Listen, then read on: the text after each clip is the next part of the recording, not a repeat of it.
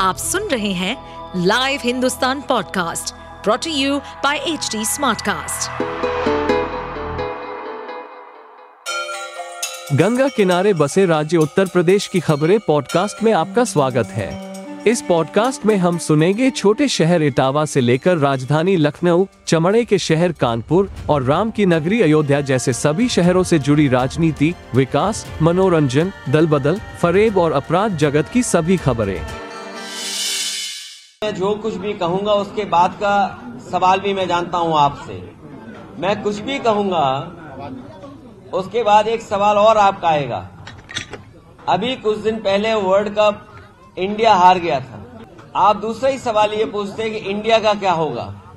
हम लोग निराश नहीं हैं और राजनीति में, लोकतंत्र में इस तरह के परिणाम आते हैं।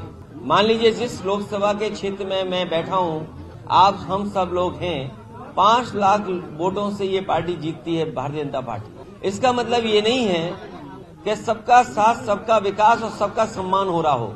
अभी भी बहुत सारे ऐसे लोग हैं जो निराश हैं, जिन्हें उम्मीद थी, जिनकी उम्मीद तोड़ी है। तो ये राजनीति में परिणाम आते हैं और जो भी परिणाम आएँगे, वो कोई भी पॉलिटिकल पार्टी है, उसको स्वीकार करेगी। लेकिन लड़ाई लंबी है। इन परिणामों से हमें और जिन लोगों को भारतीय जनता पार्टी जैसी बड़ी पार्टी का मुकाबला करना है, उन्हें बहुत तैयारी करनी पड़ेगी, बहुत अनुशासन में रह करके उन चीज़ों का मुकाबला करना पड़ेगा, जिस रणनीति के तहत ये इतना बहुमत पा रहे हैं। इसलिए मुझे उम्मीद है कि आने वाले समय में परिणाम दूसरे होंगे। मध्य प्रदेश की बात कही जा रही है कि कमलनाथ, अगर आपसे कमलनाथ का रूप अगर सही रहता। देखिए मध्य प्रदेश के चुनाव में बातचीत थी, बातचीत हुई, और ये भी आश्वासन मिला था कि आपको छह सीटों में विचार किया जाएगा। लेकिन उनकी राजनीतिक परिस्थितियाँ ये नहीं थी कि हमें साथ लिया जाए समाजवादियों को। चुनाव में हार हुई है, हार को स्वीकार करना पड़ेगा। और आने वाले समय में मैं समझता हूँ हर हार हमें सबक सिखा के जाती है। और हर हार में कहीं न कहीं हमें उम्मीद नज़र आती है। जो कुछ हुआ मध्य प्रदेश में भविष्य में ऐसा नहीं होगा। सबको साथ लेकर के और सबका जो भी योगदान हो उसको जोड़ करके ही भारतीय जनता पार्टी का मुकाबला किया जा सकता है। ईवीएम को तो विधानसभा में आपने जाति जनगणना का देखिए चुनाव मैं जानता हूँ मैं जानता हूँ इसके बाद क्योंकि कोई भी जवाब मैं जो दूँगा, भारतीय जनता पार्टी उसका क्या कहेगी?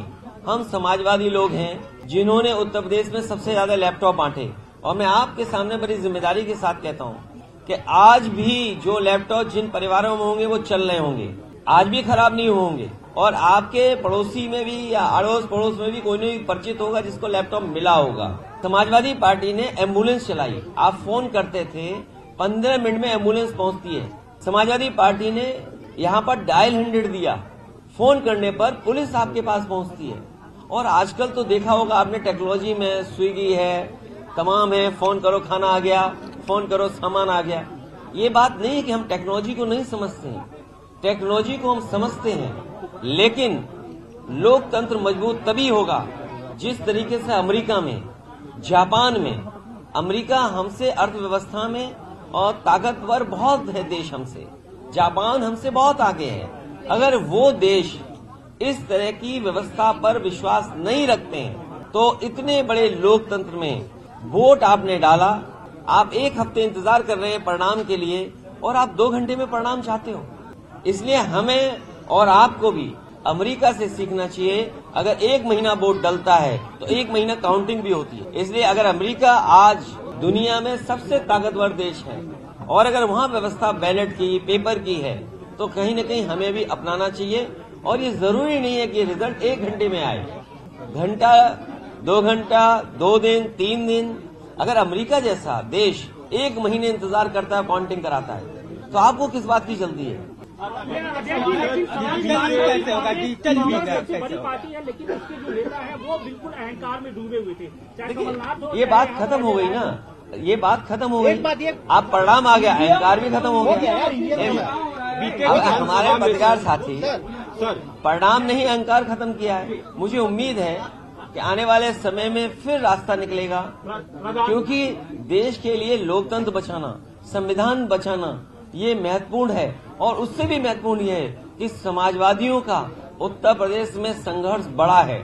समाजवादियों को फैसले बड़े लेने हैं। इसलिए जहाँ से बात शुरू हुई थी कि जो जहाँ दल मज़बूत है उसको सहयोग दूसरे दल करें। पहले आपकी कोई सीट ना हासिल की हो लेकिन वोट शेयरिंग बढ़ गई है ऐसा माना बात वो नहीं है। समाजवादी विचारधारा फैले। मान लीजिए आज हम नेशनल इक्वल पार्टी के साथ बैठे समाजवादी विचारधारा कोई आज की विचारधारा नहीं है।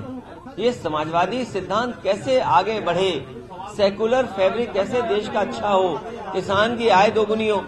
सवाल तो ये पूछना चाहिए कि दिल्ली वाले लोग, सवाल आपका ये हो कि दिल्ली वाले लोग अब चुनाव में आने वाले हैं। क्या किसानों की आय दोगुनी हो गई? क्या नौकरी रोज़गार मिल गया? मैं जानता हूँ यहाँ पर नारा लगता है। घर घर वाला नारा लगता है। यहाँ एक बड़ा लोकप्रिय नारा है घर घर वाला। लेकिन नारा उसको ये भी तो दिया जा सकता है। और मुझे उम्मीद है, इस प्रदेश का नहीं, बल्कि देश का नौजवान ये नारा देगा कि घर घर बेरोजगार, कब मिलेगा रोज़गार? अगर घर घर रोज़गार, घर घर बेरोजगार बैठा है, और कब मिलेगा रोज़गार? क्या ये नारा नहीं हो सकता? तो मुझे उम्मीद है कि ये जो अभी परिणाम आया है, इसके बाद जो आने वाले चुनाव में नारा लगने जा रहा है, वो यही नारा होगा कि घर घर बेरोजगार मांग रहा है रोज़गार। आप सुन रहे थे हमारे पॉडकास्ट उत्तर प्रदेश की खबरें। ऐसे ही अपराध जगत से जुड़ी चुनौतियों से भरी राजनीति और विकास की खबरों जैसी अन्य जानकारी के लिए सुनते रहिए हमारे इस पॉडकास्ट को। इस पॉडकास्ट पर अपडेटेड रहने के लिए हमें फॉलो करें एट एच डी हम सारे मेजर सोशल मीडिया प्लेटफॉर्म्स पर मौजूद हैं। और ऐसे पॉडकास्ट सुनने के लिए लॉग ऑन टू डब्ल्यू